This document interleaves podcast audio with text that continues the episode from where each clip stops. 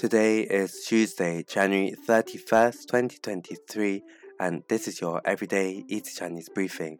大家好，我是林老师, and in under 5 minutes every weekday, you'll learn a new word and how to use this word correctly in phrases and sentences.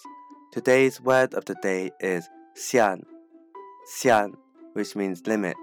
Let's practice by making different words, phrases, and sentences with xian. The first word is 有限,有限, which means limited. Let's look at each character of this word. 有 means to have, and 限 means limit. A way of using it in a sentence is 地球上的资源是有限的。地球上的资源是有限的。The resources on Earth are limited.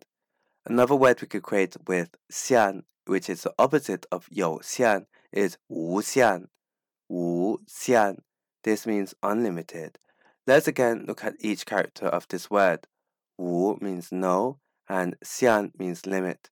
If you like seafood, wouldn't it be great to have a 龙虾自助餐无限量吃?龙虾自助餐无限量吃. Or you can eat lobster buffet. Finally, we can create the word 期限,期限, which means deadline. A way of using it in a sentence is 我不知道今天是期限。我不知道今天是期限. I didn't know today was the deadline. Today we looked at the word 限, which means limit, and we created other words using it. These are 有限, limited, 无限, unlimited, and 期限, which means deadline. To see this podcast transcript, please head over to the forum section of our website, www.everydayeasychinese.com, where you can find even more free Chinese language resources. See you again soon for more practice.